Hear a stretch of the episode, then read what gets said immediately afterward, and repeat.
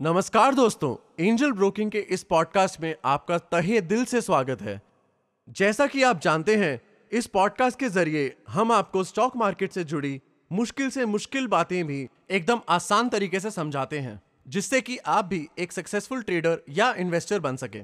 Stock market is the most popular financial market in the world stock market में जो stocks trade होते हैं, वो दो पर्पस फुलफिल करते हैं।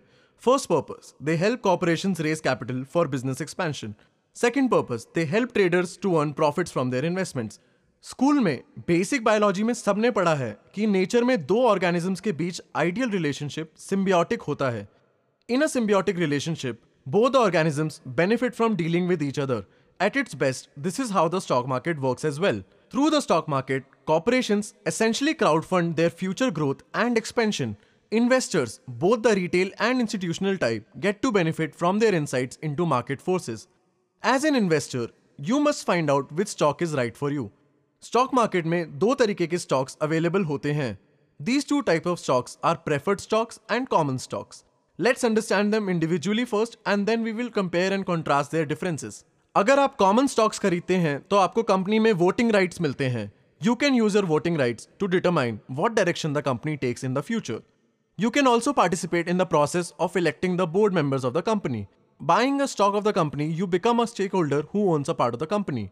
Because of this, board members will pay out dividends to you from the company's profits. These dividends will vary and you are not guaranteed to receive them every year. If you buy a preferred stock, then you do not get voting rights in the company. Company को एक नई sector में diversification करना चाहिए या नहीं company को नया मार्केट एंटर करना चाहिए या नहीं कंपनी को अपने हायरिंग प्रैक्टिसेस बदलने चाहिए या नहीं voting on all such issues and more is denied to preferred stock holders अब आप सोच रहे होंगे कि अगर ये स्टॉक खरीदने के बाद भी प्रेफर्ड स्टॉक होल्डर्स को वोटिंग राइट्स नहीं मिलते तो ऐसे स्टॉक्स लेने का क्या फ़ायदा? The answer to that is that there are definite benefit to being preferred stock holder number one preferred stock holders are guaranteed a fix dividend every year contrast this with common stock holders who are not guaranteed a fix dividend there is no guarantee even that they will even receive a dividend every year but a preferred stock holder has that reassurance Number two, preferred stockholders also get the better end of the deal if the company goes bankrupt and liquidates its assets. A company's creditors, bondholders, and preferred stockholders are given preference if the company goes out of business. Their entitlements are settled first before that of common stockholders. Preferred stocks often have a unique feature. They may be callable. Callable stocks are bought back by a company from the stockholder at a premium. Effectively, इसका ये मतलब हुआ कि preferred share holders market price से higher price में अपने stocks company को वापस भी बेच सकते हैं। There are some other factors on the basis of which stocks are differentiated from each other एक ऐसा फैक्टर है market capitalisation market cap of a company is obtained by multiplying the market price of it stock by the total number of issued stocks जिन companies का market cap 20,000 crore से ज़्यादा होता है उन कंपनीज़ के स्टॉक को लार्ज कैप स्टॉक्स बोलते हैं। लार्ज कैप स्टॉक्स का ग्रोथ स्टेबल होता है. Therefore the stocks can be trusted to give moderate return over time Companies with market cap between 5,000 to 20,000 crore issue mid cap stocks. जिन companies का market cap 5000 crore से कम होता है ये कंपनी स्मॉल कैप इशू करती हैं.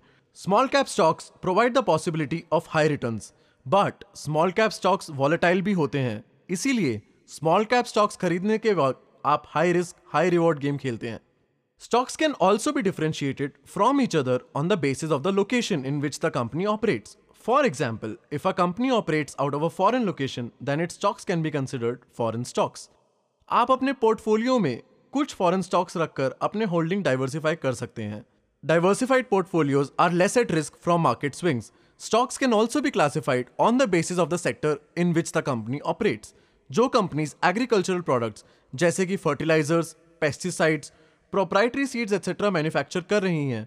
उन कंपनीज़ के स्टॉक्स को एग्रो स्टॉक्स बोला जाता है। मान लीजिए कि आपके पोर्टफोलियो में एग्री स्टॉक्स का परसेंटेज हाई है। कल को अगर देश में एग्रीकल्चरल डिस्ट्रेस होता है तो आपके होल्डिंग्स ज़्यादा वलनरेबल होंगे। Now by buying stocks of companies operating in the service sector you can improve the risk profile of your portfolio ultimately there are as many types of stocks in the market as there are companies while companies can be grouped in terms of sector location and market cap they are unique at the end of the day. They will all provide different returns. Therefore, an investor must also be an investigator.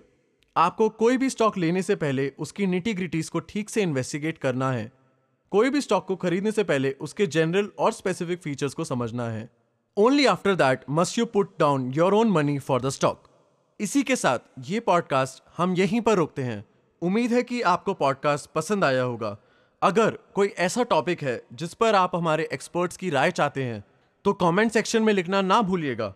अपना ध्यान रखें and stay bullish